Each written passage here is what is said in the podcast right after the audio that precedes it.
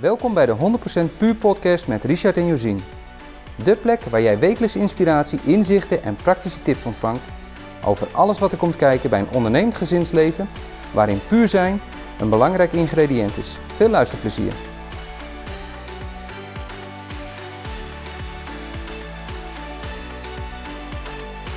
Oké, en dan zijn we nu onderweg. Meteen de titel van deze podcast, onderweg. Onderweg. De mooie reis van eh, in Spanje. Ja, En, maar ik denk ook dat het best wel een, eh, een mooie metafoor is onderweg, toch? ja, wij zijn op dit moment inderdaad letterlijk onderweg. Op het moment dat we dit opnemen is de eerste podcast die we in de auto opnemen. Letterlijk onderweg om van Spanje naar Portugal te rijden. We zijn op vakantie, work and pleasure gecombineerd. We hebben een congres in Portugal in Lissabon waar we naartoe gaan. Nou ja, achterin eh, liggen er twee te snurken. De jongste twee, de oudste twee zitten op hun telefoon volgens mij. En wij zitten voorin en hopelijk gaat het meevallen met de ruis. Dat zien we later wel. Ja, wel een ideaal moment denk ik om een mooie podcast op te nemen. Want ik denk dat we best wel wat avonturen al beleefd hebben. Ja, wat hebben we al gedaan? We hebben wat steden bezocht, maar ik denk dat het meest indrukwekkende wat we gedaan hebben, dat was eh Caminito del, Ra- del Rey. Ik ben eh, niet zo goed in Spaans. Caminito del... Caminito del Rey. Zie, jij hebt een betere uitspraak. Het koningspaadje betekent dat. Maar hij had ook nog een andere associatie en dat was het pad des doods eh, op een gegeven moment. Ja, het was een hele dodelijke weg eigenlijk. Omdat er... eh, het is een heel smal weggetje, heel hoog in de bergen, door een kloof heen. En dat was vijf kilometer om dan van A naar B te komen. En als je dat op een wat veiligere manier deed, dan was het 12 kilometer. Ja. Dus ja, mensen kozen voor die eh, onveilige 12 ki- eh, 5 kilometer. Misschien om een beetje indicatie te geven, dat pad is ooit aangelegd om een dam aan te leggen. En dat was aangelegd voor zeebenen, want ze hadden zeelieden daar gebruikt die dat, die, die dam aan gingen leggen die, eh, eh, voor die elektriciteit. Ja. En dat pad dat was ongeveer nog geen meter breed. En eh, er zat een hekje aan het voormalige pad en dat was ook geen meter hoog. Nee, het was echt zo'n ijzeren stang. En dan, ja, ik denk dat het pad iets van 60, 70 centimeter breed was. Dat pad mochten we niet meer gebruiken, want er was een ander pad overheen gelegd van balken wat echt wel breed was en eh, goede hekken eromheen. Nou ja, breed, breed, je perceptie van breed. Ah ja, bre- breder dan wat de vorige deden. Ja, en dan daaronder zag je op sommige punten het oude pad nog lopen. De meeste punten. Ja, dan kon je gewoon niet voorstellen dat daar mensen overheen gingen. Zelfs kinderen die naar school liepen daar overheen. Ja. En heel weinig, eigenlijk zijn er toen de tijd heel weinig doden gevallen. Maar dat kwam dus omdat daar mensen werkten die, nou ja, goed tegen eh, hoogte bonden. Goed op hoogte. Je moest op hoogte kunnen werken en stabiel kunnen werken. Dat was een beetje de eis. Ja, en daarna zijn eigenlijk de lokale bevolking heeft veelal gebruik gemaakt van het pad. En ook dan zijn er weinig doden gevallen, ondanks dat er moeders met kinderen naar school gingen en weet ik veel wat ze allemaal deden. Ja, er is een foto hè, van een moeder die met een mantel op haar hoofd en twee- elke hand een kind, klein kind, over het pad loopt. En dan moet je je voorstellen dat er ook nog tegenliggers konden komen. Ja, met een geit of zo. Zelligheid of Met zo, ja. En dat op eh, zo'n beetje 100 meter hoogte, op sommige punten. Ja, het was, eh, nou, ik hou niet zo van de hoogte. De jaren het ook niet, ze zijn ook niet heel erg. Dus het was wel een uitdaging. Maar goed, dat is het leven ook. Ja. En eh, ik haal een aantal dingen die haal ik er voor mezelf wel uit met die route. Eén was van, hè, hoe konden er zo weinig ongelukken gebeuren? Ehm, en, en, en ja, wij zouden die mensen voor gek verklaren die dan die 5 kilometer route nemen. Maar ja, als ik heel eerlijk ben, als ik als kind zijn eh, 5 kilometer of 12 kilometer moest doen, dan ging ik ook voor de 5 kilometer. Ja, Eh, dus ik denk ook dat het te maken heeft. Zij zijn opgegroeid in de bergte. Dus zij hebben een hele andere perceptie van hoogte. Een heel ander referentiekader. Ja, precies. Ze zijn er meer aan gewend. Ja, ik bedoel, misschien zouden ze ons voor gek verklaren. De manier waarop wij, wij fietsen of zo. Ik weet het niet. Ja, dat is hier in Spanje ook wel heel... eh, je, je moet er met een bocht omheen, eh, om een fietser. En eh, wel hele aparte fietspaden die echt losstaan van de wegen. Alhoewel ze soms ook over de snelweg fietsen. Ook Ja. met een andere perceptie van gevaar. Ja, Maar zo'n pad heeft dus ook te, te maken met dat je rekening dus houdt met elkaar. Ik bedoel, als je elkaar gaat passeren, dan kan het niet zijn van nou, ik heb voorrang, dus ik duw door. Nee, dat, dat zal dus op de een of andere manier moet je dus ook rekening met elkaar eh, hebben. Dus aandacht voor elkaar hebben om elkaar te laten passeren. om het goed te laten gaan. Om het goed te laten gaan. Ja, want de meeste doden die vielen dus nadat het eigenlijk gesloten was, toch? Nadat de bewoners daar weg waren. En nadat de werkers daar weg waren, toen was dat pad eigenlijk niet officieel daar meer. Dus er werd nooit onderhoud aangepleegd. Nee, en, dus er, en, en er vielen veel rotsen van, eh, van hoger gelegen gebergte viel naar beneden en dat maakte wel gaten in het pad. Dat sloeg er gewoon gaten in. En eh, dat werd door niemand gemaakt. Nee, en de, de, de meeste ongelukken gebeurden eigenlijk met klimmers eh, die daar waren. Ja. En het laatste ongeluk was eigenlijk eh, een kabel die ze namen. En daar sprongen drie man tegelijk om een soort eh. Ja. ziplijn van te maken eh, aan die kabel. En die kabel die begaf het. Ja, daar was ook nooit onderhoud aan gepleegd. Nee. Dus ook dat is weer een metafoor. Hè? Wil je dingen eh, veilig houden, dan moet je wel onderhoud plegen aan de, aan de zaken om je heen. En wat je gebruikt. Ja. Nou ja, in dit geval ook. Het was om vier uur 's ochtends. Het was natuurlijk niet gemaakt daarvoor. Die kabel die was daar ooit neer- neergehangen om de materialen van de ene kant van de kloof naar de andere kant van de kloof te hijsen. En niet voor mensen om daarover te zippelijnen. Nee, en ik denk wel als je die kabel zo ziet en er was onderhoud aan gepleegd, dan was het prima om te doen. En dan was het misschien ook nog hartstikke leuk geweest. Had een leuke attractie kunnen zijn. Ja, ja. Nou, niet voor mij. Nee, jij begreep ook niet dat die jongens dat deden. Nee, natuurlijk niet. Het is levensgevaarlijk. Ja. Ja. Nou ja, onderweg. eh, dus als je zo op pad loopt, het was al met al alles in elkaar, denk ik, hebben we die dag eh, iets van 10 kilometer gelopen of zo. Ja, zo is Dus het. ook Ja. best wel een, een stuk lopen om er te komen. Een weg afleggen en ook om, het, om er weer vandaan te komen. Dus het lag wel een beetje in de middle of nowhere, wil ik niet zeggen. En wat mij opviel, ik vond meteen toen we daar uit de auto stapten, het waaide enorm. ja, dat klopt. Echt heel hard. Dus de wind die je daar ook hebt, zeg maar. Ja, er was daar een soort, soort meertje ook. En daar, eh, daar zaten is even. meer, ja. Nee, maar de- door de wind, waardoor je kon niet eens een pet op hebben, want dat die waren gewoon van je hoofd af. Ja. De spullen die je vast had, zeiden ze ook, hè. Alles, alles wat, eh, wat je loslaat, dat ben je kwijt. Eindigt natuurlijk diep onder in die kloof, Ja, dan ging die rivier. Dus dan was je het inderdaad Ja. gewoon echt kwijt. Daar kom je nooit weer bij. kolkende water. En boven ons hoofd eh, de hele tijd eh, gieren die daar vlogen. Die hadden daar ook nesten. Heel ecosysteem op zich. Ja. Maar goed, de metafoor van eh, onderweg zijn, hè. Op reis zijn, we houden heel van reizen. We hebben het vier jaar niet kunnen doen, haast door de situatie in de wereld. En ehm toen zijn we weer op reis. Zie je dat je, vooral zien we dat wel aan Jesse. Het zo mooi is om, eh, om te zien hoe hij de wereld beleeft. Hij voor het eerst het vlogen, was helemaal vol van alles wat hij zag en hoe dat ging. Maar ook eigenlijk in elke plek waar we komen. Of als we dan weer een stukje gereden hebben waar we dan uitkomen. Alles is nieuw voor hem. Ja, hij zag dat helemaal op. Ja, maar ook wel het gemak maar waarmee hij dus weer zijn plek creëert. Want het is een nieuw huisje. Ja, dat is toch prima. Ja. Is echt met hoe weinig je eigenlijk eh, eh, vooruit kan, om zo te zeggen. Ja, je hebt niet veel nodig om, eh, als je het in die zin door de ogen van een kind bekijkt, en dat vond ik ook in het laatste appartement waar we waren, als je gewoon in het dagelijks leven, hè, in het riedeltje van, we noemen dat wel de red race zit, van opstaan, werken, naar huis gaan, eten koken, schoonmaken, nou weet je, dat, dat merk je altijd heel erg als je onderweg bent op, op reis, dat het een andere aspecten aan het leven ook zijn. Ja, voor mij haalt het me echt inderdaad wat je net zegt uit het dagelijkse ding. Ehm, wat ervoor zorgt dat je, dat je inderdaad weer met de nieuwe eh, focus en nieuwe blik op de dingen kan kijken. Nee, ik denk wel na over bijvoorbeeld bij Vision Board. eh, die in mijn dagelijks leven zie ik hem wel. Maar ben ik er niet zo mee bezig als dat ik eh, nou, in gedachten nu ben. Het waait nogal hard, wil jij wel je handen aan het stuur houden? Ja.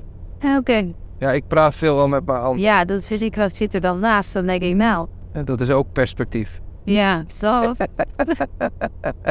maar jouw vision board? Ja, zoals een nieuw avontuur aangaan. Ja, dit is eh, op zich voor, voor ons wel weer een nieuw avontuur, zo met z'n zessen. En eh, toch vind ik het ook heel fijn zo met z'n zessen eh, op vakantie zijn. En met die twee kleintjes, hoe makkelijk Sterren eigenlijk om zich heen kijkt en, en hoe ze groeit. En nou ja, Jesse die als spons alles eh, absorbeert. En dan die, die twee oudsten die, die zelf al ondernemend worden door te zeggen... nou, we gaan naar, eh, we, willen vast naar de mal, mogen we dan al lopen? En die gaan dan drie kwartier lopen Ja. een vre- vreemde plek. Dus ik, ik vind het wel mooi om te zien al die aspecten van eh, nou ja, de verschillende leeftijden in ons gezin. Hoe dat, hoe dat samenkomt, maar ook hoe dat zich ontwikkelt in, tijdens nou, ja, wat je dan ziet in zo'n vakantie. Ja, dus dat iedereen eigenlijk onderweg het op zijn eigen manier beleeft. Of een eigen pad, eh, toch ook daar weer eh, ja, je eigen ervaringen natuurlijk op doet.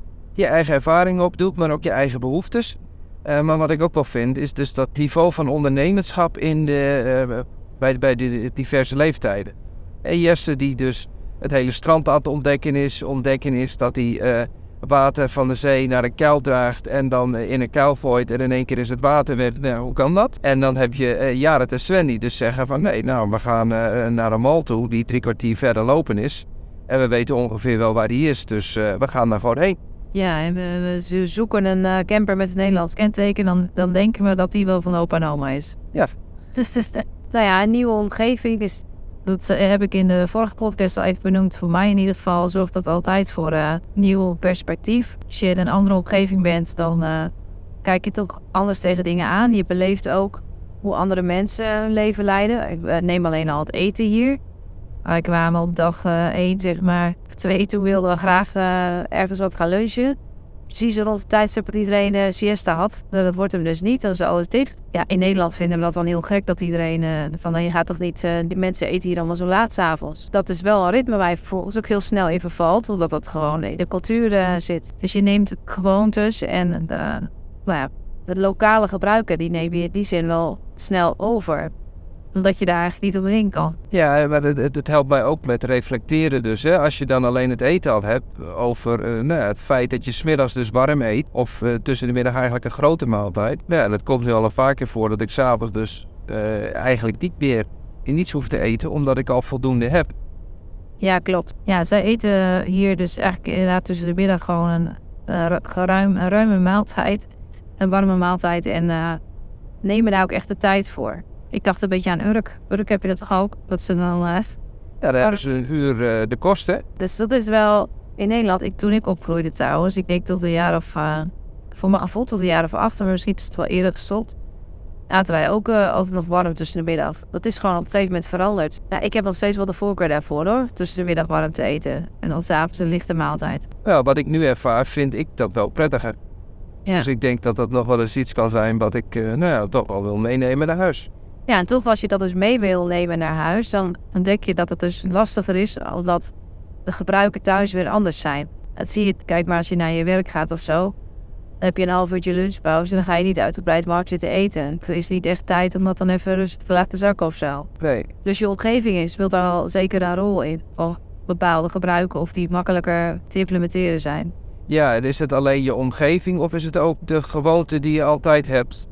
Dus dat je weer terugkomt en in de standaard gewoonte valt. Snap je wat ik bedoel? Ja, maar nogmaals, ik denk dat het veel makkelijker is om een andere gewoonte vast te houden als de omgeving daar ook een beetje op ingericht is. Ja, in de toekomst gaan we je meenemen of deze gewoonte ons uh, ja, dat gaat lukken. Ik ben benieuwd. Nee, ander dingetje wat bij mij boven kwam. Op, de, op maandag hadden wij, uh, was er een uitzending waar ik voor opgegeven was van uh, Matthew McConaughey. Die ging over... Uh, hij heeft een boek geschreven. Dat heet Green Lights. Nederlands vertaald Groene Lichten. Op de voorkant van het boek staat een stoplicht. En het boek ja, in hele korte lijnen wat hij gedaan heeft. Hij naderde voor zijn gevoel de helft van zijn leeftijd. Rond 50 en hij heeft uh, van jongs af had hij altijd dagboeken bijgehouden. En hij zegt van ja, in dat, in dat boek schrijft hij dan van ik dacht dat is voor uh, die hele stapel met dagboeken. Dat uh, als ik er niet meer ben, dan kan mevrouw Camilla, die kan, dat, die, die kan daar wel wat mee. trouwens, die Matthew is een, qua, qua beroep zeg maar, is hij acteur. Maar hij is acteur en hij dacht toen toch van nou, ik kan daar toch elkaar niet mee achterlaten. En misschien moet ik zelf eens kijken. Ik ben nu halverwege mijn leven, ik ga een terugkijken op mijn leven. Hoe ben ik waar ik nu ben, zeg maar. En hij is die door die dagboeken heen gegaan. En heeft vervolgens dus dat boek geschreven. Want wat hem opviel toen hij door die dagboeken heen ging. En hij noemt dat dus zeg maar de green lights. Dus de groene lichten. Uh, dat hij in zijn leven toch vaak de, de groene lichten opgevolgd heeft. Zoals hij groen licht had, dat hij ook gas gaf. Als het ware. Dus dat vond ik ook een hele mo mooie metafoor, zeg maar, toen ik het boek las. Ik dacht van ja, ik moest een beetje denken aan dat boek van uh, Steve Jobs. Die heeft ook zo'n uh, biografie van hem. En hij noemt dat Connecting the Dots. Dus dat je de, de puntjes met elkaar kan verbinden. En ik denk sowieso als je terugkijkt op je leven, hoe ouder je wordt, dat je bepaalde beslissingen of momenten gaat zien in je leven. Dat noem ik dan de dots. Dat je denkt van hé, hey, of dat is dan misschien een groen licht. Daar een bepaalde keuze gemaakt. En dat, uh, heeft je gebracht. Volgens weer naar het volgende punt. Um, maar wat zou ik zeggen? Oh ja, dat je dus onderweg. Ja, dat je, het leven is eigenlijk, je bent constant onderweg. En als je dus, als het lukt om die groene lichten mee te pakken, of soms ja, het oranje licht uh, of rood licht ook op tijd herkennen, dat je dat heel veel uh, kan brengen. Ja, ik vond dat een heel leuk boek om te lezen. Maar wat hij in dat stuk wat er zo online was uh, van week aangaf, was van ja, de, de, de Art of Living heette dat, dus de kunst van leven. Het is natuurlijk, het is de kunst om eh, in dit leven wat je hier hebt, om het te leven. En ik vind dat je dat heel erg ervaart als je op reis bent. Ja, ik heb het boek niet gelezen, dus ik, ik, ik luister nu in één keer. eh, Ja, ik heb hem thuis, wel lezen. Ah, daar, daarom zeg ik ook even in het kort waar die over ja, de, de, de, de kunst van leven ervaren als je op reis bent. Ja, ik, ik denk dat dat waar is. Want op het moment dat je eh, bezig op, op reis bent, dus uit je gewone wereld, dan ga je nadenken over ehm, eh, wat wil ik, Eh, wat ga ik doen, waar ga ik heen. En als dingen anders gaan, dan, dan weet je dat makkelijk bij te sturen. Is Ja. dat wat je bedoelt dan? Nou ja, als je op reis bent, zoals nu onderweg, dan moet je ook bijsturen.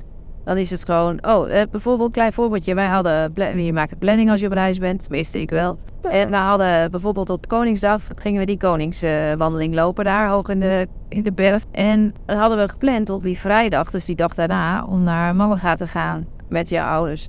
Zo een, eh, Ja. een stad aan te doen, zeg maar. Daar zaten we niet zo ver vandaan. Maar die hele dag eh, van die Caminito bleek best wel intensief. Dus eigenlijk was iedereen... En het was warm geweest, dus eh, behoorlijk warm. Zelfs de warmste dag eh, in Spanje in, ik weet niet hoeveel jaar geloof ik, begreep vanuit het Nederlandse nieuws.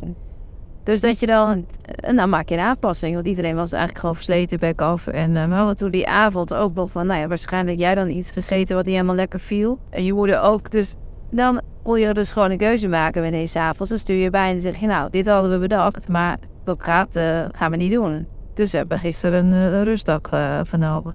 Ja, we genoten van het strand. Ja, dus dan, dat, op reis stuur je in die zin wat makkelijker bij. En in het echte leven, ik heb daar in ieder geval, heb je daar dan soms meer hits voor nodig. Want dan, omdat je juist in die routine zit.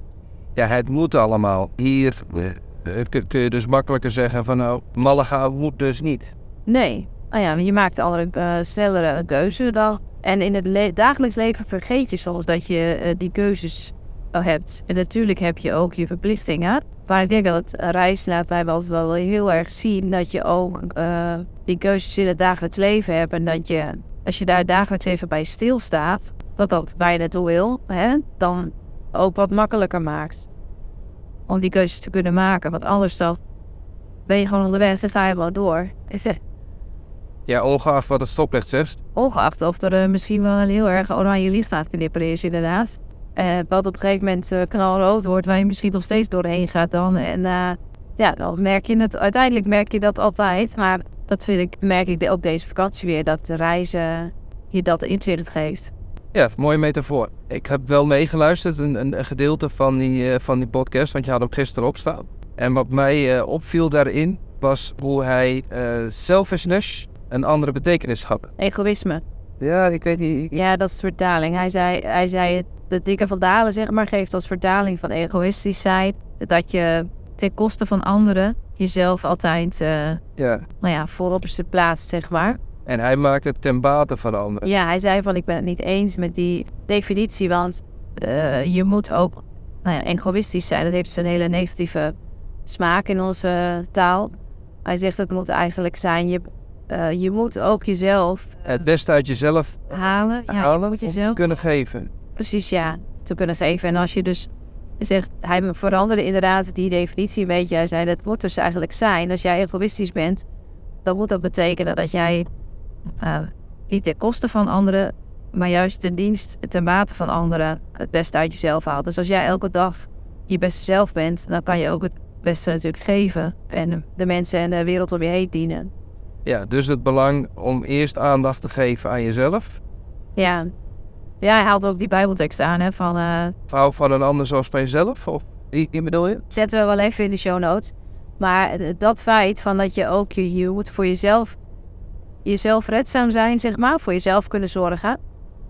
En dan kan je ook de mensen om je heen nou, tot dienst zijn. En dat wordt heel lastig als je dus zegt van nou, als ik aandacht aan mezelf besteed, dan ben ik egoïstisch. Dus dat is niet goed of zo. Het is egoïstisch als je inderdaad ten koste van een ander alleen maar jezelf lekker inzet. Dat is dit, niet de bedoeling natuurlijk. Als je met z'n allen moet doen hier op aarde. Ja. Maar ja, dat was wel, hij eh, legde dat wel goed uit, ja. Ja, en alleen tijd voor jezelf inruimen. Al is het maar voor een hobby, zei hij. Dat maakt al dat je meer uit jezelf haalt dan dat je alleen maar aan het rennen bent. Ja, klopt. Hij, hij gaf aan hè, van alles, wat hij heeft natuurlijk de kunst van leven bedoeld, van de kunst van dit leven, om er alles uit te halen wat erin zit, is wel dat je, dat je dus ook actie onderneemt. Ja, met de talenten die je hebt. Ja. En misschien heb jij een hobby die uh, geen aandacht geeft, omdat je dan dus denkt van nou ja, maar dan, dan ben ik alleen maar voor mezelf bezig. Maar uh, het is wel belangrijk om zo'n hobby toch de nodige tijd te geven. Omdat dat je daarmee niet alleen jezelf ten dienste kan zijn, maar dus uiteindelijk ook de mensen om je heen. Doordat jij een betere versie van jezelf wordt. Ja, gewoon weer jezelf weer ontwikkeld op de punten wat je gewoon wil.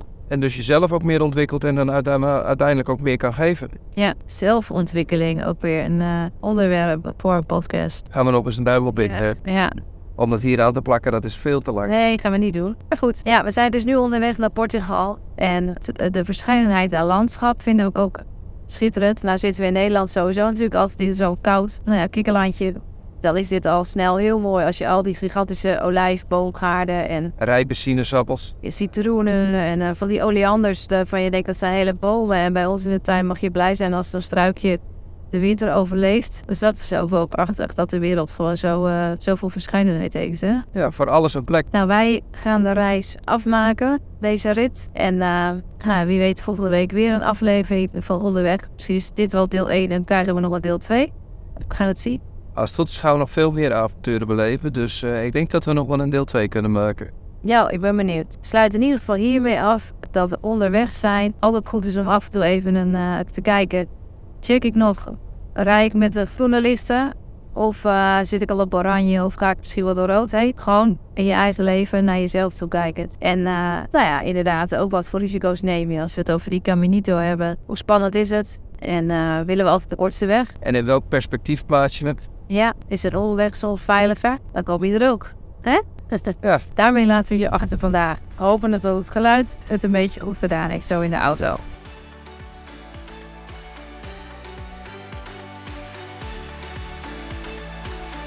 Ontzettend bedankt dat je luisterde naar deze aflevering. Ben je enthousiast geworden over deze podcast? Dan zouden we het heel erg waarderen als je een review achterlaat via de podcast-app waarmee jij luistert. Ook kan je je abonneren op onze podcast, zodat je telkens wanneer er een nieuwe aflevering online staat, direct op de hoogte bent. Heb je tijdens het luisteren naar de podcast gedacht aan iemand die ook wel een portie puur kan gebruiken? Je kunt de podcast dan delen via social media of gewoon de link kopiëren en doorsturen naar diegene. Misschien ben je zover dat je zelf graag actie wilt ondernemen voor een 100% puur leven. Download in dat geval gratis ons stappenplan via www.pureolium.nl/podcast. Dat is www.pureolien.nl schuine streep naar voren P-O-D-C-A-S-T.